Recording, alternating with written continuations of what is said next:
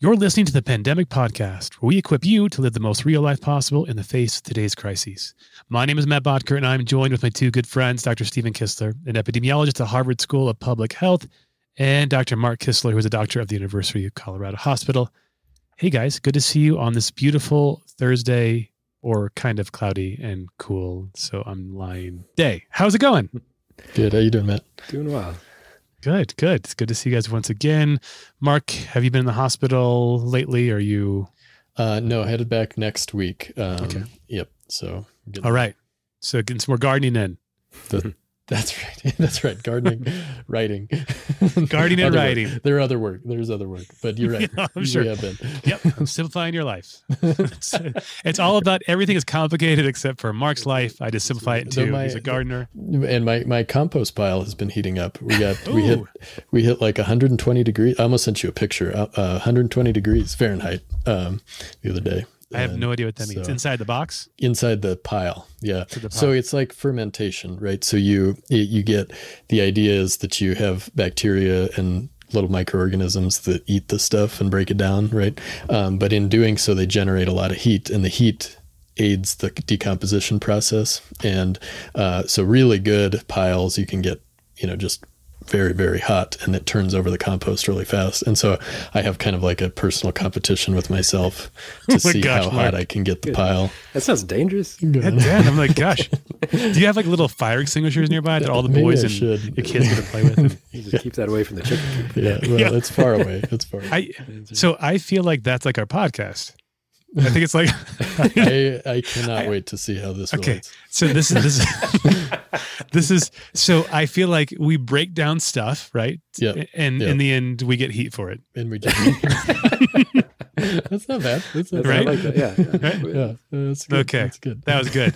That was good. I think that's worthy of anybody donating five dollars right there. That was good. That was gold. So let's let's let's get into a few details before we get going. Always need reviews. Love it. We had one just the other day. It was awesome. Thank you so much for that person who left the review. Uh, please continue to do so. It helps us rise in the rankings and expose us to other people to offer this to many other people as well. We're always looking for financial support. It's a difficult uh, to sustain sustain this. Easy way to do this: patreon.com slash pandemic podcast, P-A-T-R-E-O-N dot com. Give as little as five dollars a month. If that doesn't seem right to you monthly, you can just give a one-time small gift. You can do that at PayPal or on Venmo. Check that in the show notes as well. I have some big news that uh, we will be going to one time a week starting next week. Uh, you know, I'm sad to do it because I love being on with these gentlemen twice a week. But uh, I've just noticed, guys, like at the beginning, it seemed simpler. Like we, I think we're just providing facts and and just giving data of the unknown. And now I feel like, well, like kind of story of our podcast, it's kind of gotten more complicated. And so it's taking more time uh, and it's putting a lot of time more on my end as well. So I have to kind of stretch back a little bit to make more room for other things in my life as well. This is not going away by any means. We predicted that we would get this down to one time a week at some point in time, and we're just putting it a couple weeks probably early to help me kind of uh, get grounded in my own life. So uh, we're not going away. One time a week on Wednesday starting next week. And uh, we could change and maybe go back to two, depending someday. We don't know. Uh, but that's where we're at right now. So um, let's get going. I want to start with Stephen, man. I, it, Mark proposed this question before we recorded. Like, why are we not doing this? We need to have a modeling front update from Stephen. Like, what's going on in your life right now? Like, what are the what are things you're, you're looking at right now in light of uh, uh, states starting to open up? Is there any kind of new things that you're kind of percolating? Or you guys are talking about um, at Harvard? Yeah, so there's there are really two areas that we're really thinking a lot about right now. One of them, as you mentioned, is reopening, and we've been thinking about this, you know, on a couple of different scales. One is, you know, at the state level, just like what are the different policies of reopening and what might come, what's the risk of infection rising over time and, and those sorts of things. But also on a more much more local level, we've been thinking a lot about, you know, at the university here, people are starting to think about whether we should students should come back for class or some of the labs are starting to reopen, for example, and questions are how do you do that responsibly? We've uh, we've been helping out with actually a profession, a professional sports league um, who have asked us about how they might be able to responsibly restart their season. Um, and so, this is curling. Yep, right? that's right. That's right. that's curling. the international. Man, yeah, good yeah. luck getting the people out of those big that's stadiums. Right, that's right. You know, just telling them to keep it well ventilated. Just wave those brooms around a bit. right. They, they, they have the right. They've got the sweeping. That's right. that's right. Just stick a little disinfectant just. Just put a just yeah yeah yeah. Just put a Clorox wipes on there, and they'd be good. That's right. That's right. Um, so yeah, so there's there's a lot of like questions sort of going from the very very specific and apply it all the way up to sort of the national sort of big picture scale. So so the reopening is is the one main area, and then the other has to do with disparities in in infection rates by by and large. So, and, and other racial ethnic disparities, and also the stuff that I've been focusing on mostly are geographic disparities. Um, of course, those two things can overlap quite a bit, but we just we just posted. I don't know. Actually, don't think it's posted yet. No, it is posted as a preprint, so not peer reviewed. So don't trust it yet. But um, that's great. It's uh, it's uh, an article uh, coming from New York City, basically, where we're looking at the prevalence of infection by borough in the city, and showing that there's there is a, a huge amount of um, variation in which boroughs have seen the most versus the least infection. Basically, there's a lot lower rate of infection in Manhattan eh, versus some other parts of the city, and that that correlates very well with people's ability to basically stay home from work or not. And so we sort of break that down using a couple different data sources and uh, and look at it over time as well. So uh, so those are the areas that we've been focused on right now, and yeah, I think that those also reflect a lot of sort of the big questions that are being had in, in the modeling community at large, because those are really, really sort of the pertinent things right now that we're trying to get uh, get more information about. Great. And I think, you know, we were going to save this for a little bit later, but let's just go there because you just kind of open up that door. You know, the states uh, are opening, reopening, and uh, obviously said you're looking at what's going to happen, maybe new nuanced models. And now you're looking at this maybe, uh, you know, different susceptibility rates within race and geography. You mentioned you wanted to talk about this a little bit as well. You're seeing this on your radar as, as well. What's what, you know, I kind of want to go with what's, what's the why? Like, why, how, why is this showing up and what might be the reason for this? Do we know kind of any ideas? Yeah, I mean, I think there's a lot of things that contribute to this. And one of the things that I wanted to just kind of point attention to is a perspective article that was published in the New England Journal of Medicine on May 6th. Um, so I'll get that over to you, Matt. And this was actually brought to my attention by some of the, there's a group of resident physicians who have been doing some work at CU and just kind of looking at some of this stuff as well. And so we had some educational sessions about it. Um, and you know, it's it's tough. I think when we talk about racial and health racial disparities with health outcomes, it, this is another thing that requires something of a of a nuanced approach, but it's really really important to talk about. And what this perspective article does, I think, in a really good way, is it breaks down some of the ways that there's intersection between socioeconomic determinants of health and the ways that because of kind of histories of sort of just the structural you know structural racism issues within these power structures and the ways that people are um, able to access resources to healthcare and other types of resources that some of these gaps can widen. So just as Stephen was talking about, you know, looking at geographic variation in health is connected to socioeconomic variation is in in health is connected to racial variation. The wrong way to i mean i think when i say nuance there's there's some ways to think about this that i think are are potentially perilous. Um, one of those being that uh, that maybe there's something intrinsic, and this was this was brought up by Dr. Daniel Goldberg, who's on the in their uh, Center for Humanities and Bioethics here at CU. He he did a session today that I uh, just got off of, and he was talking about you know there's this tendency sometimes to think of it as you know that the problem is with like bodies, right? So it's like black bodies are more susceptible to coronavirus infection. Is that is that the reason that we're seeing this you know increased rates disproportionate even to what the populational break breakdown. We're seeing severe illness in communities of color. Like, no, that's not, that is not the issue, right? That it, that pinning this kind of on on demographic factors that have to do intrinsically with a person because of their race is not the way to think about it. Uh, what it what the way to think about it is it's the ways that the all of the surrounding factors you know that have these historical and cultural components to it that are very long-standing and very complex um, but have very very real manifestations in the health of individuals and communities that those same kind of negative factors um, are contributing to higher, essentially higher rates of morbidity with the COVID epidemic. And, you know, I think the, a quote from this article is just the experience of past epidemics and recent natural disasters suggests that the most socially marginalized populations will suffer disproportionately. And we're seeing that. Uh, I think we're going to continue to see that. And, and we have to start to be able to talk about what are the key factors and then what are the ways, what are the modifiable factors, whether it's in the ways that we think and communicate uh, in the ways that we sort of deploy our different, you know, healthcare structures and and you know the ways that we. De- put funding and things like that and and also just on a personal level kind of understanding that that this as we reopen this is going to be a, a disproportionate thing you know another wrong way um, or an, you know another potentially dangerous way to look at this is to say this is a problem of other communities to mine. This is a problem of that community that I don't belong to. Um, it's a problem of the margins, and so we don't need to focus on it. Um, you know, I think we've harped on that again and again that a pandemic is something that is just absolutely leveling and it affects everyone and that kind of approach where you think you know it's not if it's not in my you know immediate sphere of experience or knowledge, then it's not something I have to think about.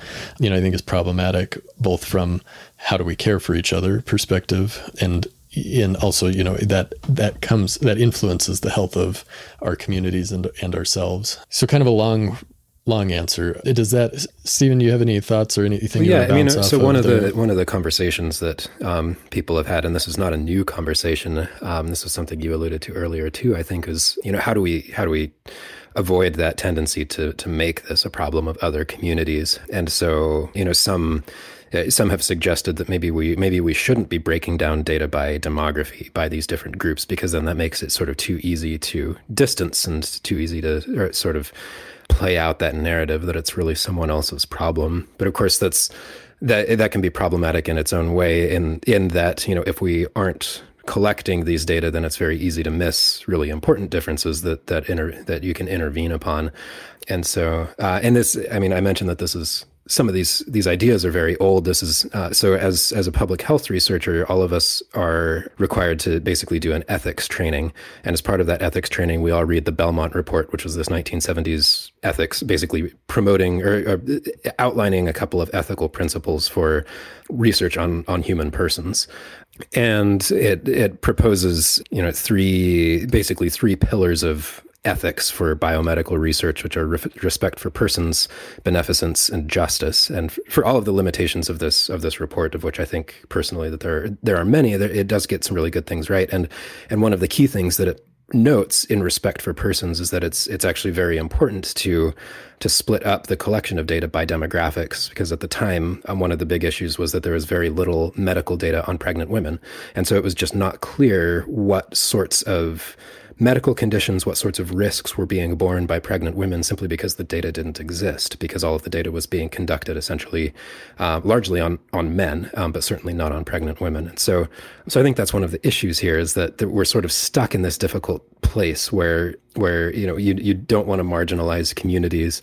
The very existence of certain types of data could encourage people to sort of make these distinctions in our minds, but nevertheless, I think it's really important to have the data so that we can hopefully thoughtfully intervene and and help out really as this epidemic continues. Yeah, I agree. I mean, I think that having the data is super important, and we also have to be attentive, and particularly attentive to the ways that we interpret that data and use that data, um, such that it doesn't contribute to what you know is called like territorial stigmatization or you know contribute to some of these other types of stigmatization. That's so that's an issue that's beyond the numbers, right? A little bit. It exists in a space that is tangent to, that intersects with the numbers, but it contextualizes the numbers in this really, really crucial, crucial way. And so, just another instance, and maybe one of the most pressing instances, I think, right now, of the ways in which the way that we understand, interpret, and use data, um, you know, is is influenced by the world around us too. Yeah, I'm, you know, I, you said, Mark, that we've been kind of talking about this for weeks now, but I think it, it bears repeating. This, you know, David Brooks, I mentioned the book, The Second Mountain, this this tribalism mentality, and we've already seen it already in just many ways. Uh, just the, the, the huge divide, the polarity, uh, the fighting, the bickering, and not actually dealing with the problem at hand, but dealing with other issues, maybe supporting political ideologies or um, you know a response out of fear, and you know using data to support a confirmation bias, right? You're trying to selectively pick things to support your own ideology. And this is not the time to do this. And I'm just thank you so much for Mark and Stephen and what they're providing. It reminds me of the Dr. Katz uh, interview uh, that uh, I, I, didn't watch when we are supposed to. I didn't do my homework in the last episode, but uh, I got uh, I got uh, I got an E for effort because then I did it after my after it was due. So I so I always lowered by one grade. So my, the max I could get was a B now by Mark and Stephen. So I did it and I watched it, and it was really good, guys. Like really, really, really good. And a couple of things stand out from what you just said. I love that he talked about how we have to keep in mind that there's not just one way that people are dying, or there's one way that we are going to save lives, right? And I think maybe maybe I'm the ignorant one. I'm not fully understanding what you're saying, but I'm, what I'm getting at is that um, we need to look at this in, in an entire picture, and then we see certain demographics suffering more.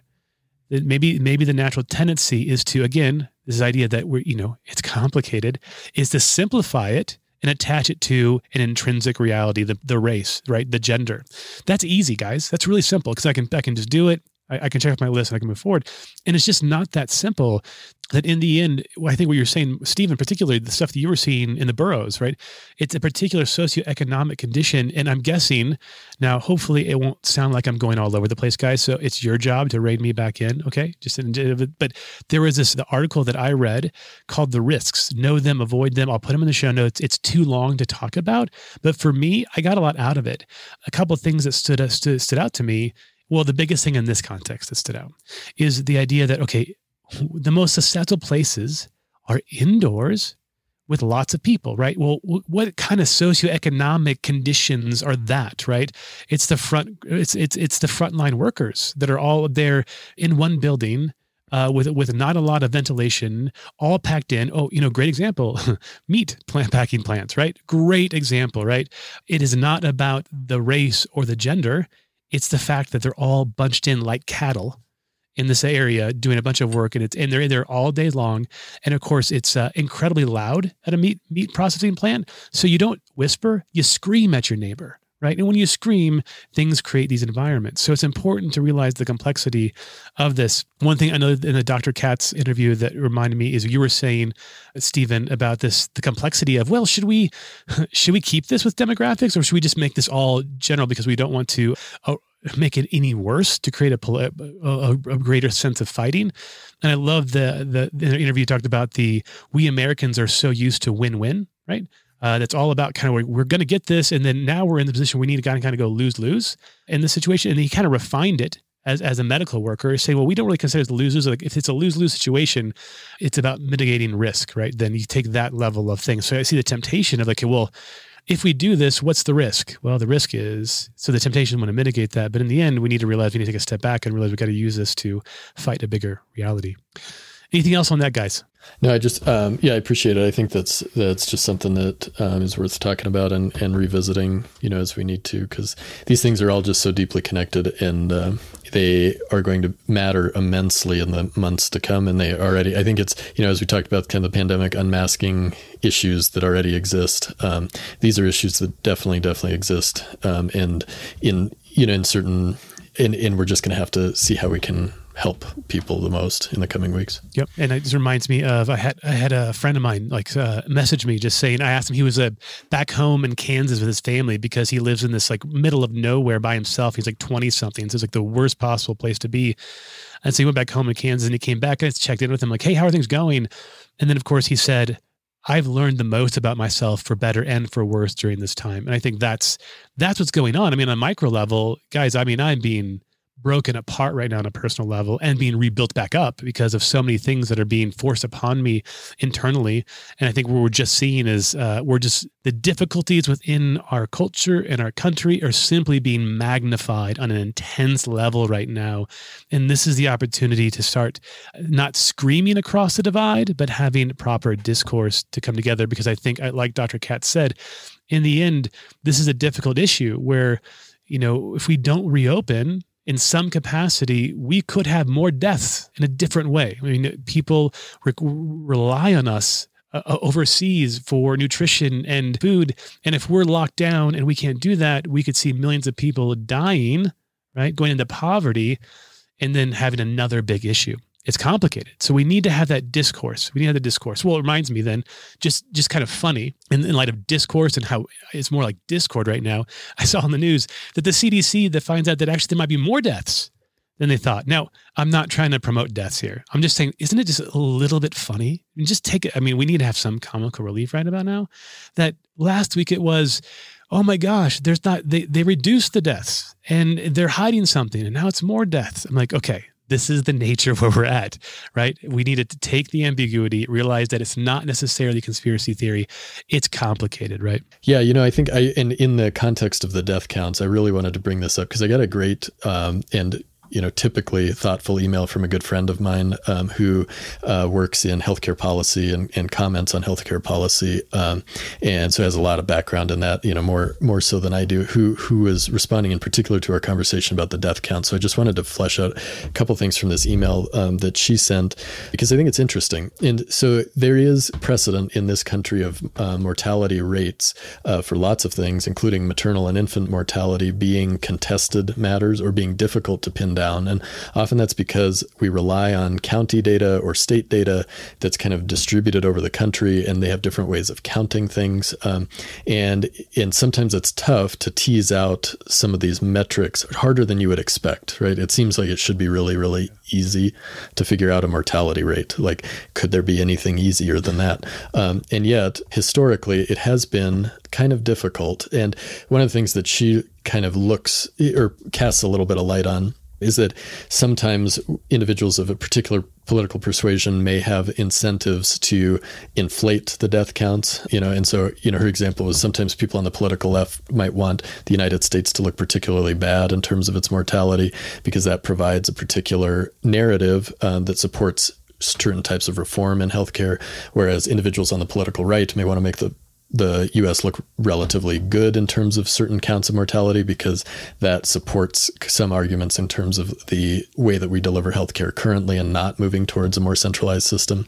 Um, and that it's no understanding that there are potentially incentives, even just in things that seem as cut and dry as mortality reporting, is important to be aware of, and to not, you know, kind of fall too quickly to either either of those you know tendencies and i think there's a, what she pointed out which I, i'll just read is that there is reason for some even thoughtful people to be skeptical of how COVID deaths are counted or of how other health come outcome metrics in general are reported. Um, and so I think you know this is a, is a, is an example of it's not necessarily just just conspiracy theory, right? It's not that this is coming from nowhere. This is coming definitely from somewhere, and, and understanding that mortality counts are hugely important in policy discussions. Um, and so that um, you know, that being said, I think it's all the more reason to have really thoughtful conversations about what are the numbers, where are they coming from, who's doing the counting, um, and you know, how how is this being verified? I'm glad you brought this up, Mark. And I kind of absolutely we need to have thoughtful discussions about these issues. And so, what frustrates me the most is that we're not able to have them. So, I want to take now. I come from uh, a Christian background, so just just PSA. Like I like going to church. So if I say anything about maybe not going to church, I actually dig it sometimes. Okay, so uh, please don't pigeonhole me in this in this circumstance. But this is a perfect example, Mark, of what you were just saying. That I have friends of mine who are just adamant that there's this big, wide conspiracy to shut down the Christian or religion in general, whatever it may be. And this is the lobby. Coronavirus is the lobby to be able to obtain this. And it's so hard to have a really good discourse because as I mentioned a couple weeks ago, there's something true about what they're saying, right?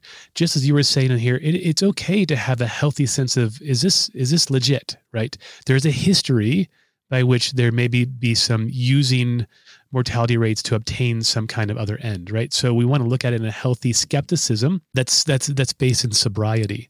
And so what I'm looking at now is I'm hearing my friends go all over the map trying to uh, frame the, the government for um, not opening churches. And it may be true that the case there are some circumstances in which that maybe there is being a preferential treatment or a bias that's politically driven. There may, there might be. I'm not entirely sure. But I like all like every episode that we do, we need to start with the idea that it's complicated. It's more complicated than we than we propose. And I want to and, and I want to go back because what you're proposing, Mark, is then then how like how do we determine what is a bias and what is what what is how do we know that what's what's what's true what's not true and i think in this situation like for when we begin to reopen the best thing to look at is look at you know when when biases or preferential treatments are being done we need to look at like kinds so for example uh, that great article i mentioned the risks know them avoid them i'll put in the show notes i really thought it was enlightening for me to show the complexity of the situation that just like Stephen, you were mentioning about how in the boroughs, it's these socioeconomic conditions where they're all kind of like in tight, like meat processing plants. It's these areas which which offer the, the most promotion of infection. Well, where is that at in the country? Well, churches are a big one. He talks about, you know, because there's there's singing, there's call and response, there's handshaking, there's hugging. Now, you know, those things you can deal with on individual basis, but by its nature, it's inside, tons of people, right? There's communion for people. So it is by its very nature a really highly infectious area. So we just can't gloss over it and take it just like, no, let's open it up. We need to look at it carefully. And so when do you know and so how do you know whether someone is actually uh, keeping churches closed because it appeared just hey it's really bad for our, our, our society right now to actually have that kind of or is it a preferential treatment or or discrimination well it's all about like kind so i mean if what's something like that well restaurants Restaurants are another great place by which you go in there, even if you have to wear a mask. You can't really shove food through a mask. You got to, you like, I mean, unless you have some really cool technology, you got to take it off to like to, to chew your food. So that's another great place. So look at around so we can actually have discourse about these things that it is compl- complicated. There it's a multidimensional thing right? We just can't keep a lockdown forever right? We can't just open up our doors. But i really desire for us to come together and chat about this realize it's complicated. There are places by which it's highly a difficult situation for coronavirus and we need to take seriously. That's just my my two cents. But i, I appreciate you, you mentioned that mark. No i think that's good. I mean i think we've hit some pretty big topics and these are difficult topics and i find them personally difficult to talk about sometimes because i feel a lot of sensitivity to just the ways that even words you know individual words have whole chains of association whole histories of being you know of discourse uh, upon discourse upon discourse right? There's just ways that like invoking something is it's it's just comes with so much potential baggage. And i think my hope is that I, for me, my hope for me personally is that to get to a place where there's enough generosity of of listening, both to myself and to other people, whereas, you know, we can kind of have some of these conversations around these things, and maybe sometimes say the wrong thing, maybe sometimes stumble into a you know contested territory that one didn't know was deeply you know contested, that there's landmines there that you didn't expect, out of the intention being out of goodwill and out of greater understanding um, to have kind of a better better understanding better way of like how do we communicate about these realities that we see all the way around us you know? Um, and so i think that that's kind of a roundabout way of saying like i think we've you know when we talk about things like you know, structural racism, when we talk about things like social determinants of health, when we talk about things like the ways that healthcare outcomes can be operationalized for all sorts of political ends.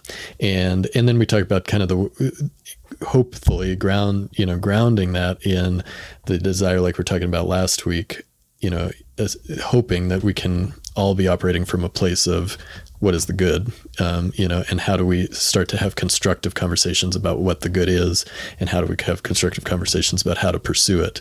Um, you know, I think that's something in terms of like personal growth. It's like how do we begin to have these conversations amongst ourselves, with ourselves, with other people, and then uh, with people who are not, you know, who maybe don't share our commitments or our ideas. Um, and so that's that's what I'm thinking about, you know, in the context of this episode. And uh, related to that, I think that you know I've been thinking a lot about like people who and or the voices that I've heard uh, that that seem to be the most most critical of the standard public health measures that I espouse or um, you know, for example, reopening, or, or even the question of churches that we just brought up, and and I think that uh, one of the things I've realized, sort of playing out in in various epidemics, actually in the past, is that a lot of times the I think that the the sort of the, the sort of thing that people are worried about the the people who who or, or the groups that seem seem to sort of have this conspiratorial nature is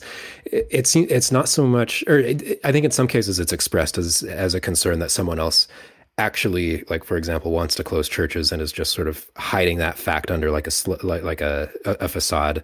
But like their desire and their intention is guided by the fact that they want to do this. But but i think that there's also and i imagine many more people are sort of motivated by this second idea which is is is actually that that very motivation is hidden from the very people who are espousing this other side in the sense that like it's not that anybody would come out and say that they want to close churches for example but as we were talking about last time people just hold very very distinct sets of values.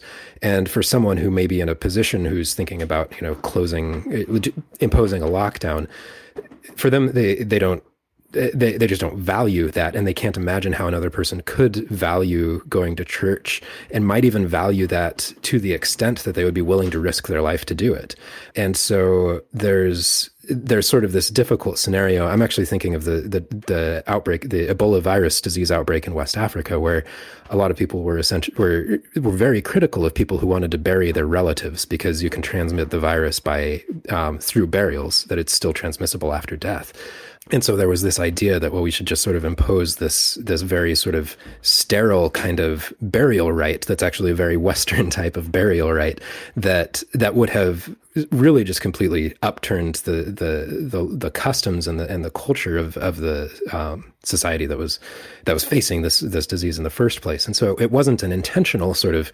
westernization of their ways, but there was an implicit sort of drive for this as well. And so I think that there's, you know, again, speaking, you know, and talking about how everything is is very complicated. It's it, it's really difficult because there is part of me that has a lot of a lot of sympathy and a lot of like an ear for that kind of thing. Um, and even if I don't totally agree, I do recognize that there are these underlying motivations that can be hidden even from the person who's expressing them that um, that really do play out in an important way, and that it's it's up to people to resist that, you know, if when necessary, um, and it just puts us in a very difficult spot. That's that's great, man. Okay, so this is now turning to a counseling moment because uh, that totally provokes in me on a very particular level because when things get tough for me, guys, and you think when we're going away from the show, but I don't think I think this is relevant, at least in my mind. When things get tough for me and I'm like in the grind, I simplify my my decisions and my outcomes, and I'll cut corners to streamline efficiency. Yeah. I mean, think about what you're. So think about and have a little compassion for yourself in your brain, right? And think about what what is your brain meant to do, you know? And it's when when you get into a highly stressed situation or a, you know highly kind of risky or, can, or time pressured or attention fractured situation, you rely most heavily on heuristics, quick snap ways of thinking, right? And we do this in medicine all the time. You know, we talk about cognitive biases and the ways that time pressure or work pressure or frequent interruptions or fatigue can contribute to mistakes, errors and clinical judgment, right? Because you're relying too heavily on things that are adaptive in certain circumstances, but become maladaptive when you don't have the right kind of you know corrective. You don't have the right kind of thoughtful re recursive like let me go back over it approach. Um, and so you know so you're right. You're you, when your when your amygdala is activated you know when you've got your fight or flight when you're existing kind of in that brain stem it is you rely much more heavily on heuristics. And that's one of the places that you know our biases whether it's confirmation bias you know take your pick um, that those are going to be most operative and and so I think just calling these things into awareness and starting to to name them a little bit and pull them from the place of like moving my behavior implicitly to at least I can be explicit about the fact that I have some of these biases that are operative, then then that helps us get a little bit of traction and hopefully make some more thoughtful and kind of more value based um, you know judgments. And that's exactly it. I mean i think what i'm trying to i think what you're getting at too is what i'm getting at is that in those moments where you, where it's heated and difficult and you kind of do those heuristics and you go into the amygdala mode that as as uh, my, uh, my, sister said weeks past this is the moment to have self-compassion uh, in the moment. So this may sound like a concept but this is how it should be applied in my mind. Like there's difficult decisions being made in our country and within state levels. And some things may be doing quick and maybe a little bit of rash, right? And that's going to expose cognitive biases. Now, some some governors, some state officials uh, clearly may not value going to church above that of maybe going to Home Depot to uh, to get your to get your house fixed up, right? Uh, and it's being exposed during these difficult times. And I just know in a personal level that during those times where I'm in fight or flight, if somebody tries to expose me in that moment, and like and ridicule me, it just puts me dark. It, it wedges me deeper in my position and doesn't give me the chance to be able to uh, see the other side. But having self compassion and compassion for the other person to enter into dialogue and be like, "Okay, this might be a reflection of some values that's going on," and all the more, all the more critical to approach this with compassion, so we can actually achieve a better end in place versus just throwing arrows at the other person and and and and, and telling they have no sense of uh, of respect for X, Y, and Z. That's great. I really appreciate that, Mark. Okay. I think that is all we have time for today. I appreciate everyone who's listening. I hope you have a great, wonderful Thursday. If you want to reach out to Stephen, S T E P H E N K I S S L E R on Twitter, uh, and then M A T T B O E T T G E R on Twitter for myself for anything about the podcast. If you want to, please don't forget to leave a rating if you can, as well as if you can offer any support, patreon.com uh, slash pandemic podcast or Venmo or PayPal in the show notes. I hope you have a wonderful and great week. We'll see you next Wednesday. Take care. Bye bye.